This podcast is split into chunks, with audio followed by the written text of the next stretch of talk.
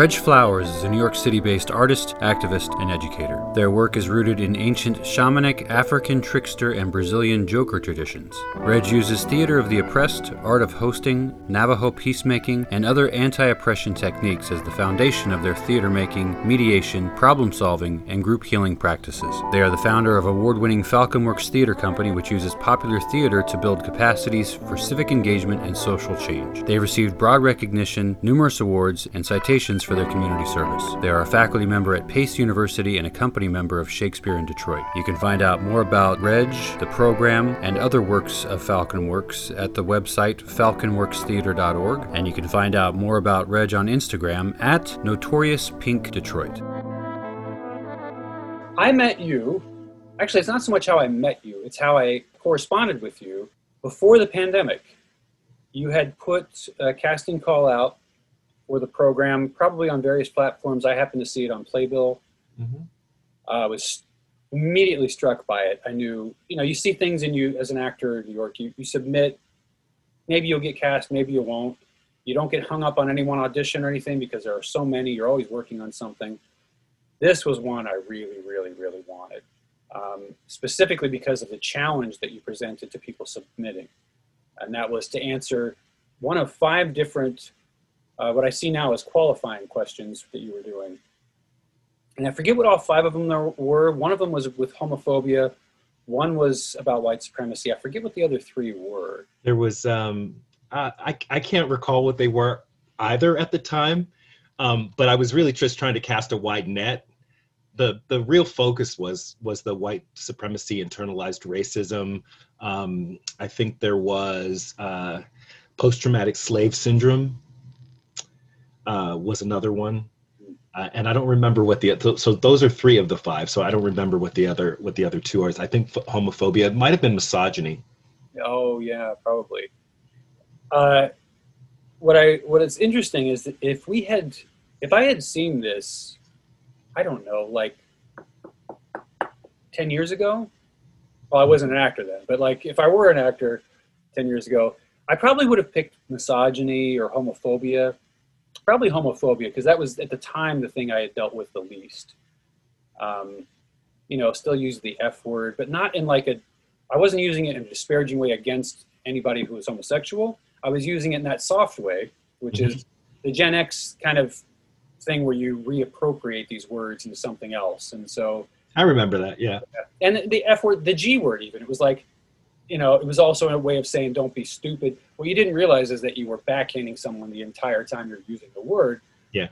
Um, but, uh, but yeah, so I, it was no question at this point in my life that I was going to, that I was going to choose the white supremacist one, to be honest with you, which probably is also, uh, an example of white supremacy. I thought that by telling you that I I was on I was dating a girl, I started to date a girl, and uh, and was trying to understand. Really, what I was doing was I was trying to be in the know at the time. Um, and you I, you probably remember my I'm guessing you remember. Oh, absolutely. There's okay. The story about your date gone wrong. Ugh, I mean, talk about the ones that got away. And like, I mean, thank God for her. I got, a, she got away from ignoramus that I was at the time, you know, but I actually, I thought, you know what, of all the submissions that they're going to get, this is probably one of the softer ones, but it's, it's the most true for my life. So I'm just going to share it anyway and hope that, but that's probably another example of my internalized racism, my white mm.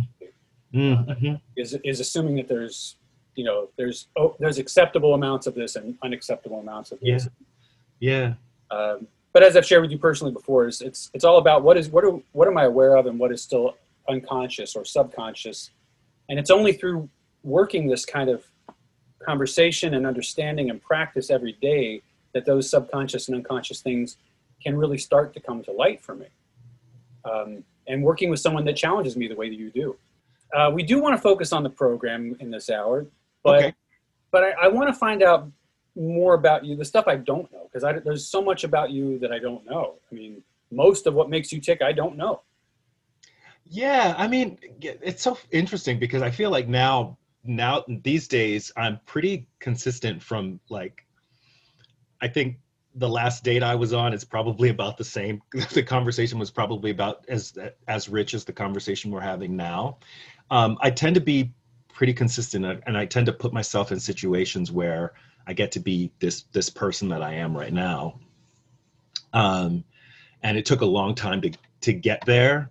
A lot of it had to do with my transition from traditional theater to, um, well, the traditional theater that I had been practicing to um, the traditional theater as it was developed in Brazil by um, Augusto Boal, which is Theater of the Oppressed. And um, adopting Theater of the Oppressed as the the main framework of my of my of my theater creation changed everything. Uh, because it's it's it's it's steeped in the principles of anti-oppression, so it's about liberating people, and that includes me as the practitioner and includes everyone who's involved. And so the work itself has evolved from that. So where, you know, it was all about, you know, getting people to speak the sh- speak their Shakespeare perfectly, you know, whatever it was that I was trying to do, or trying to have people create well-made plays, or to create well-made plays, or be in well-made plays, or be on Broadway, whatever it was that I was trying to do, um, that was all flipped. And the model became about how to make theater as, as accessible as possible to people, but always allow the human beings to be involved. And what's interesting is that, you know, it became about five years ago. Um, this might be the fifth or sixth or seventh, I don't know, maybe seventh or seventh main stage, uh, five of which were original works. And I may have mentioned this, but it got to, it's gotten to a place where in all of our original works, the characters are all the name of the actor. The, the, I mean, not that the actors are playing themselves, but the, the actor is the beginning point for the creation of the work. So by the time we're performing it, that, that character is that actor. Um, and they've been put in a costume, and they've been, you know, fluffed up and made, you know, whatever, to fit whatever style uh, the piece is taken on, whether it be kind of the dance, dance, dance theater approach, or musical, or Um, something in in blank verse, whatever it is, but it's it starts with the actor. And I think part of that is my just desire to see, and instead of cramming people into these boxes as artists, to really try to water every artist to get them to blossom to their fullest potential, because that's gonna that's gonna be the best performance that actor or that artist. It's going to be the best work that artist can make. So it's selfish in some ways. When did art actually enter your life? Uh, you don't know this story. This this is the, the mythology of, of of Reggie. I um I started writing. There were artifacts of my writing from as early as I can remember. So I was probably a prodigy when it came to my writing.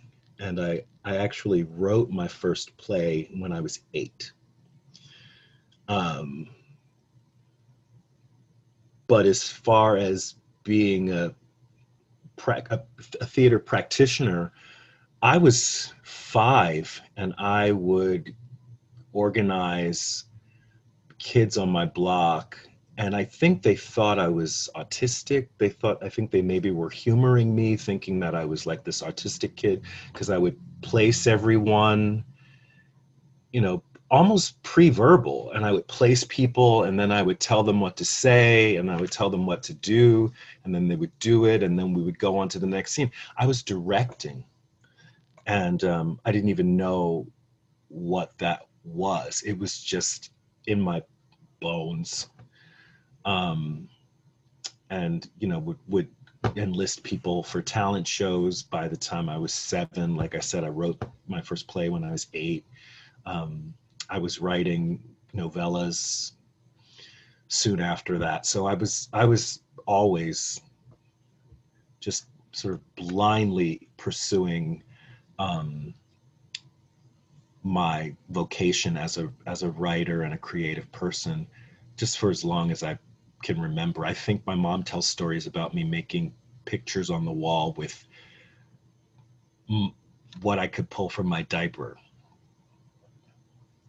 So yeah, um, yeah. so it's it's yeah. So it was one of those one of those things. And like I said, you know, people thought that that I had sort of mental challenges, but I was just. What developed first was just not what normally develops first for a lot of people. So when you look back at yourself at that that young age in directing, were you in the, in your the young version of your mind, the young version of you, were you simply seeing that certain things fit certain places, or were you were you seeing like pieces of coal that were yet to become diamonds and doing that? What what do you think you were really doing? I don't know what I was really doing. I just know what I was doing. I know what I was doing. I, I, I, you know what I mean? It was like pre-analysis. So sure. I just know what I, what I was, you know what I mean? It was the same, like I would, I would stack bricks and make like a maze out of bricks and then like, um, you know, get the grasshopper and put the grasshopper in the, in the maze of bricks. Like I was creating environments for, to be occupied by people or by by beings. Yeah, I couldn't, I wouldn't, I don't know what was really going on there. This, I'm sure that, um, you know, the, you know, theorist will, will argue about it after my death. But um, yeah, so I, yeah, I was just doing what I was doing. And, and like the feel of it was just like doing, like moving stuff around. Um, and I and I've and I with with video, like I do videos, and I've and I've seen myself on film, and I've seen like outtakes of things, and I've seen myself uh, in that space, and I can't tell you. I just I turn into a I look like a mannequin, like everything that that would tell you that there was a like a person that's present goes away for a second, and then when I come back, it like the answers are there. So yeah, I don't know. I still don't know what's happening when I'm in that space. But um, when I come out of it, there's stuff. I remember when I was doing music, um, I had written like two hundred songs before I learned to play the guitar and really learned to sing properly. Um, and it started with poetry, and that kind of quickly became songs. And some of them were me trying to say something, and I knew what I wanted to say. And other times, my hand was just doing it. And it was, and that was my first experience with the divine element that is creation, that is creativity. Um, kind of uh, what you're saying kind of speaks to that. Yeah. Yeah. Just like, you know, it needs to look like a bug light. I don't know why. It just needs to look like a bug, bug light. That's the kind of thing that will um, come to me when I when I come out of these moments. And then it's not until I see it. Often it's not until I see things years later after they've been recorded or after they've been um, documented in some way, and I go back and I see them, that I can even in, enjoy them as a piece. There's just, I'm so far from thinking of it in that way when I'm in, in the process. But it happens very quickly. Like, I mean, you, I mean, you, you know, that yesterday, I, you know, I, I, over the last couple of days, I was interviewing the actors and sent the actors these pieces, and they've been, the actors have been waiting for their lines and the, the play is next week. And it's sort of like, they just, today was the day that it, that it came to me what those lines would be. And that's generally the way that I work. Um, I will think about things for years and then sit down and do it. Hmm. So going back to the seven-year-old directing and putting grasshoppers in mazes, mm-hmm. were what was your um, what was your home like? Who was who was teaching you? Who were your parents? Your parental figures? Um, yeah. And did they fan those flames of creativity, or was it just, well, that's what Reg is doing? I love this because that's a great question. Did they fan those flames? Obviously. Were they intending to? I don't know. But my household was pretty chaotic. Um, my household was pretty chaotic. Like, we weren't sure if we were going to get, like, thrown out, or, like, a lot of times we didn't have utilities. Um, I did a fair amount of stuff by, um, you know, like those little oil lamps. Um, my mom had so, ker- kerosene lamps. Is that what they were? Yeah, maybe they were kerosene, but they were lamp. They were like li- little yeah. lamps with a little wick in them. Yeah, so yeah. there was a fair amount of that, and and kerosene heaters as well, um, going on in my house, because we were always late on bills, and um, my household was pretty volatile. I tell, you know, it's so interesting because I tell stories about my family, and and and I think like my like my fa- my my my dad um, hustled. He hustled, I'll say that, he hustled. Um, and that hustle revolved, it involved him, you know, using his body. And so that was like, that that was the kind of energy that was in my household when I was, when I was young. And that came with a lot of, so there were, there were criminal elements around that as well. So that was also in my household. So yeah, that was fanning the flames, definitely. Um, because I, I think that the kind of survival um, mentality that was in my household, and the creativity that was required to survive in my household, and it's probably something that was passed down for many, many generations, um, th- that was creativity. Just being alive was required a great amount of creativity. So I'm, I'm gonna say yes. Um, I hope that gives, like, paints a picture without throwing my folks under the bus.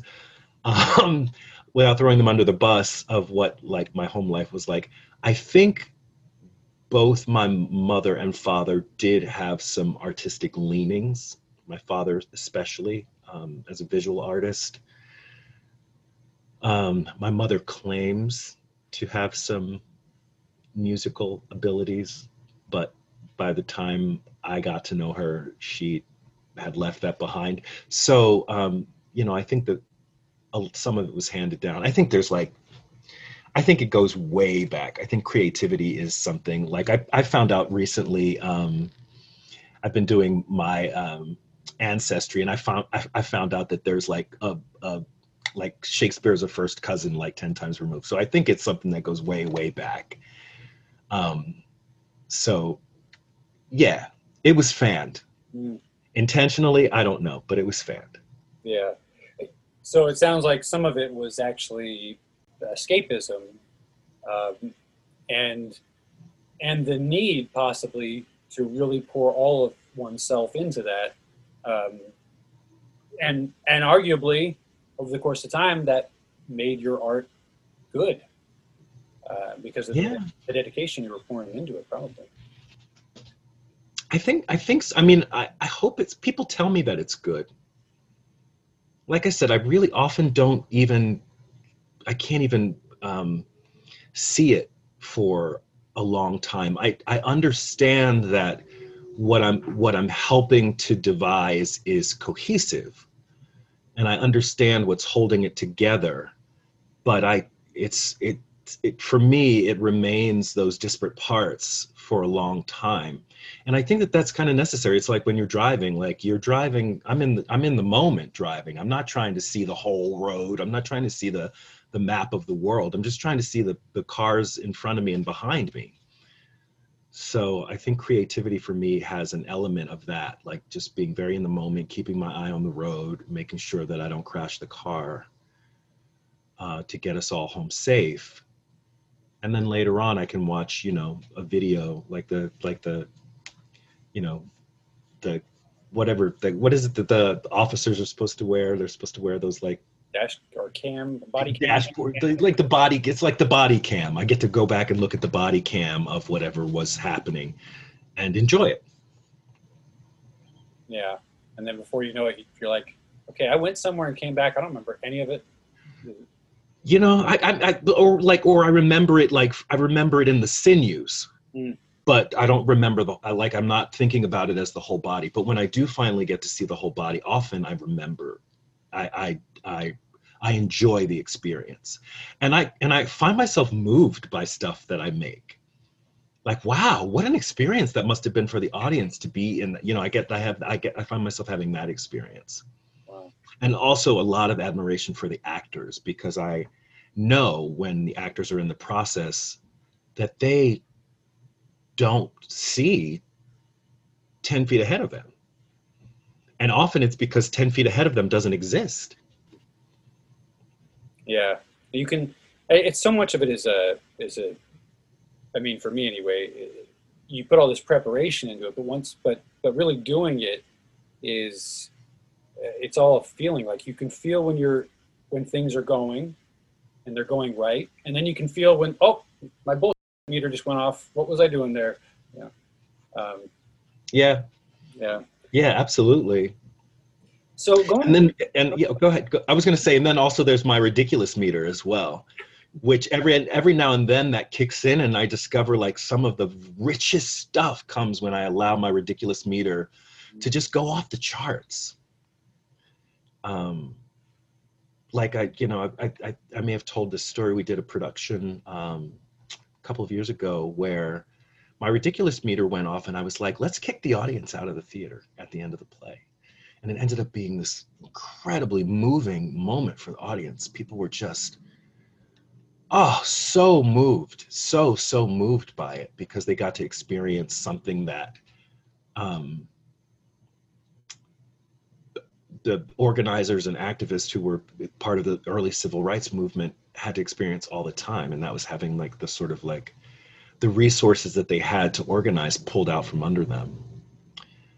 And it started as kind of like a, kind of as a, as a joke, like we can't actually kick the audience out of the theater, can we? Can we have a play without a curtain call?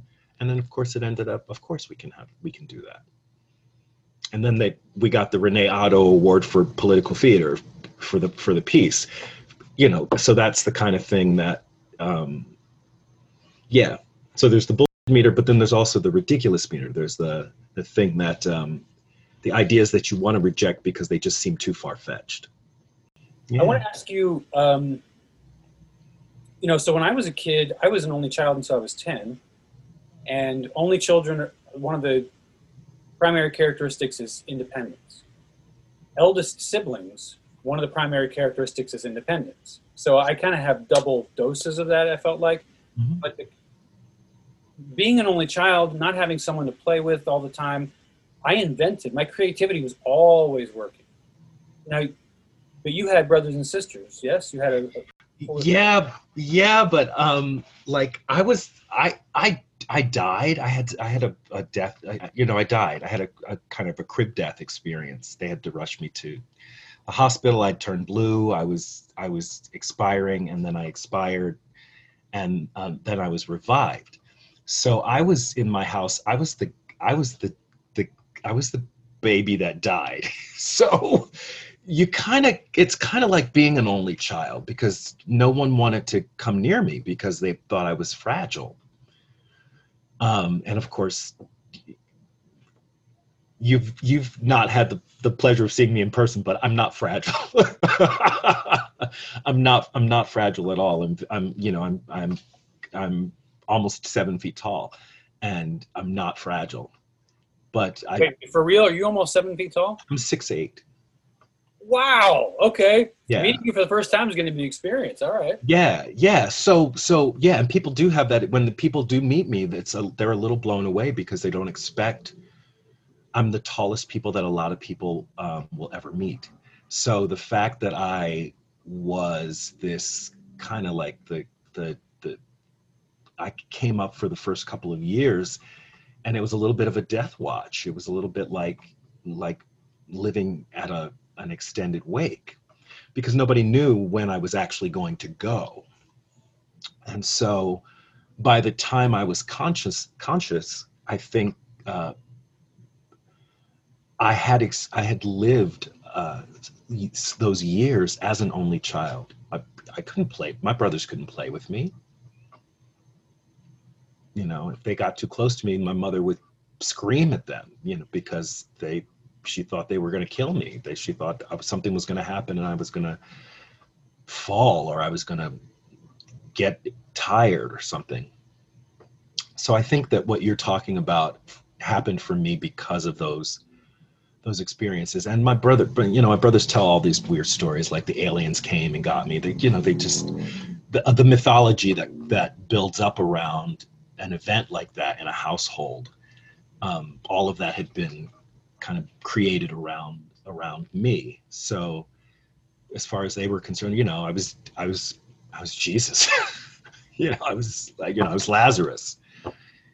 Um, so, yeah, youngest as well, youngest as well. Youngest of how many? Three in my household, and then you know later on there were there were other kids. My dad had uh, two other kids, in with other families, but in that in my household I was the youngest of three boys. That's interesting because oftentimes, with obviously you being an exception, oftentimes the youngest is the one where the parents have, like, they're just like, you know what, they'll figure it out. We we our first child we were. hypochondriacs about everything. They figured out, like, stuff happens to kids. You're an exception. Yeah. Yeah. Having your kid almost die or die and come back is. Yeah. yeah. And it probably had something to do with that. They probably were being a little lax and maybe it left me alone or something, but yeah. When did your height start to show itself? Uh, probably when I was thirteen, fourteen, puberty. Ish. I sprung up, suddenly I was six feet tall, and then I wouldn't stop. So in that in that next several years, I grew another eight inches when I think people had thought I was done growing, but I kept going. Uh, taller than your parents? Oh, yes. Okay. You know, what's interesting is I, I uh, you know, I'm five six, so when I see someone that's really tall, it's, it's noticeable. Mm-hmm. Um, And so there were, there were like twice that I was in Penn Station and I remember seeing a really tall person and I wonder if it was you now, like.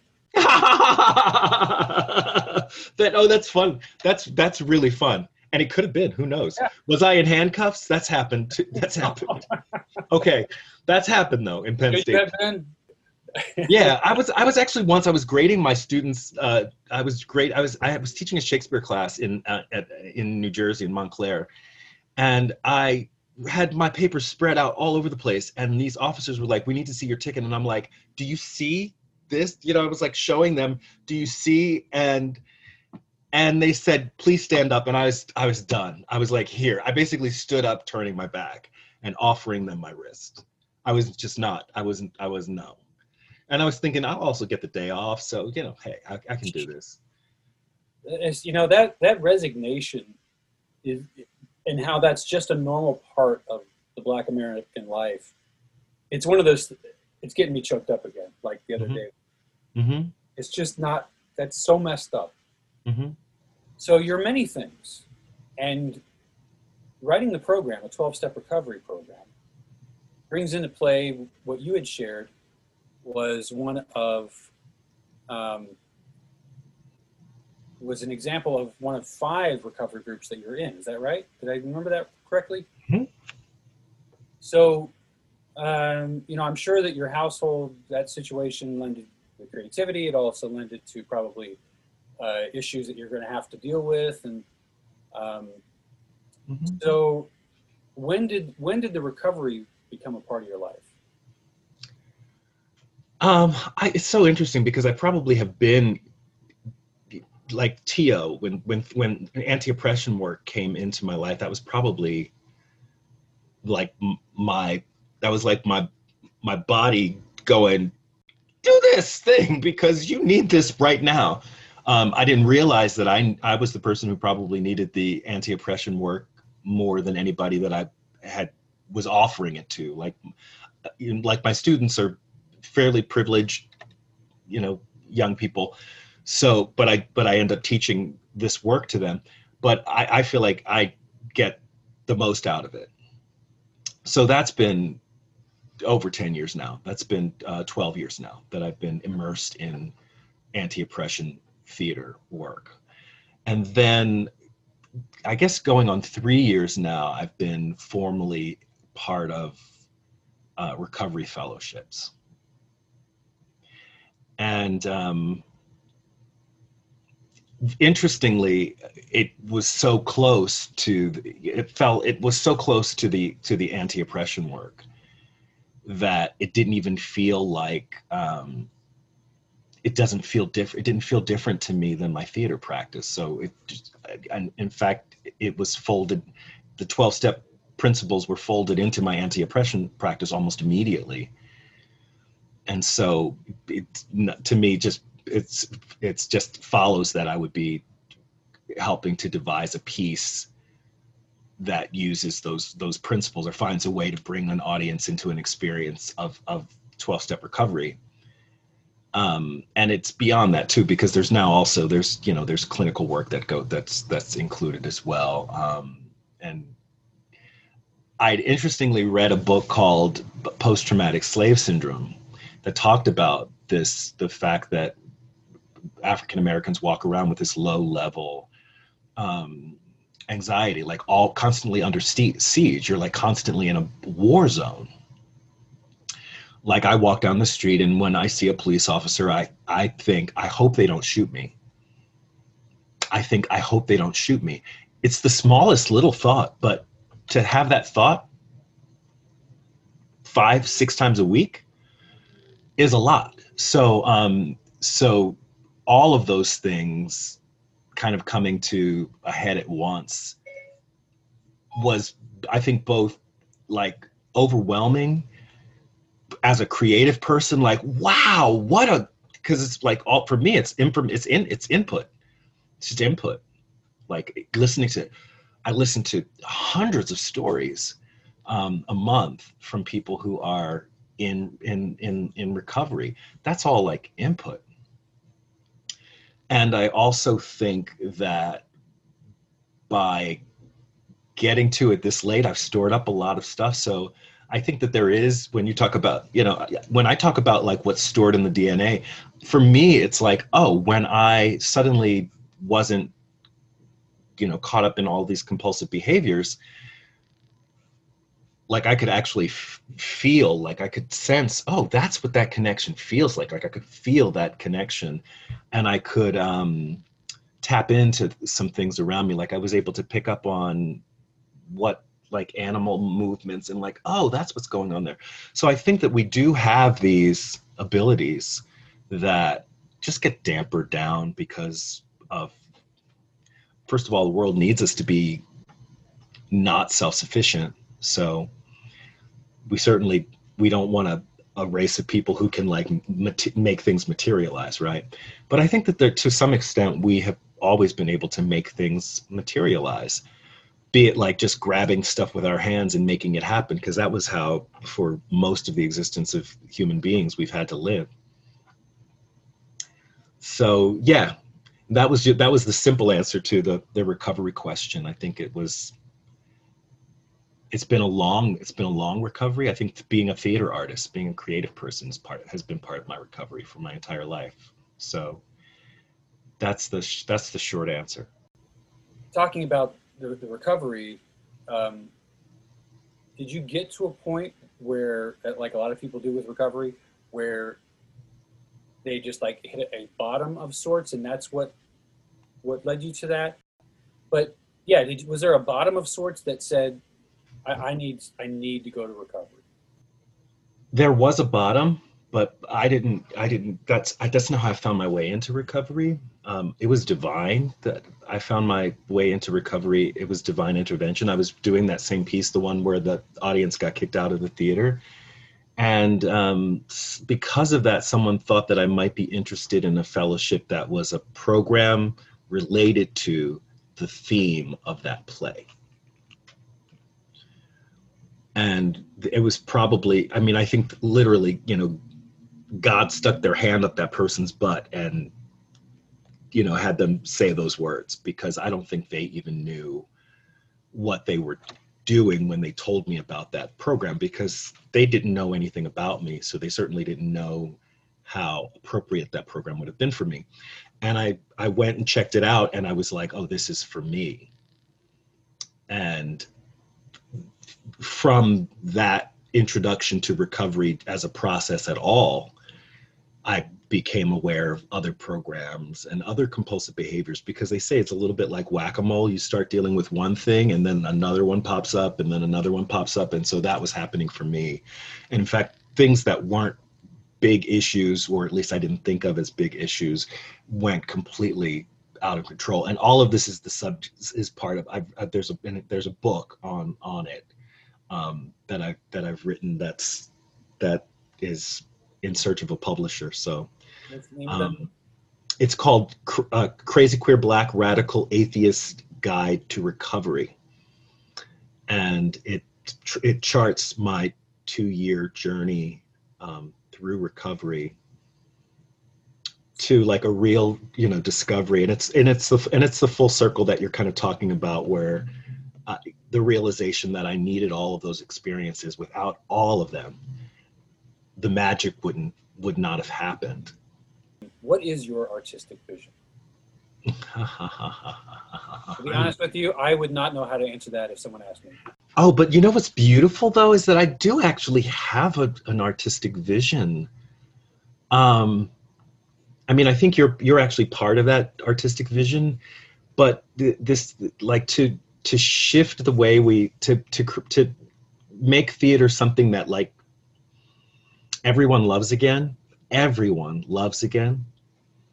Like the way people love music, the way people love television, to make theater something that everyone loves again, and to have it be a really spiritual experience for people. Like, you know, you have to go the way people used to know they had to go to church, except not in a punitive way, but in a like, like, to be complete. Um, and I think that that's kind of, I think that's been working so far. I think the people that come and see our s stuff never want to leave.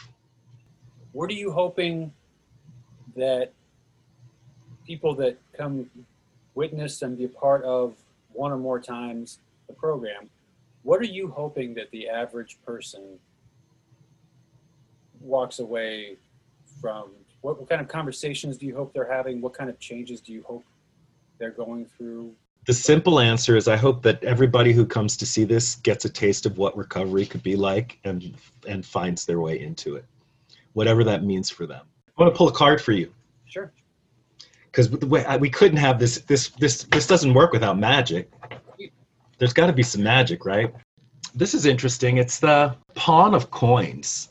I think it's, you know, in terms of the, the question that you asked, like what will come of this, to me, this is like, if this play is um, a very shrewd, smart, charismatic person who's given just enough resources to launch themselves, that this person will take that coin and turn it into this beautiful, abundant garden.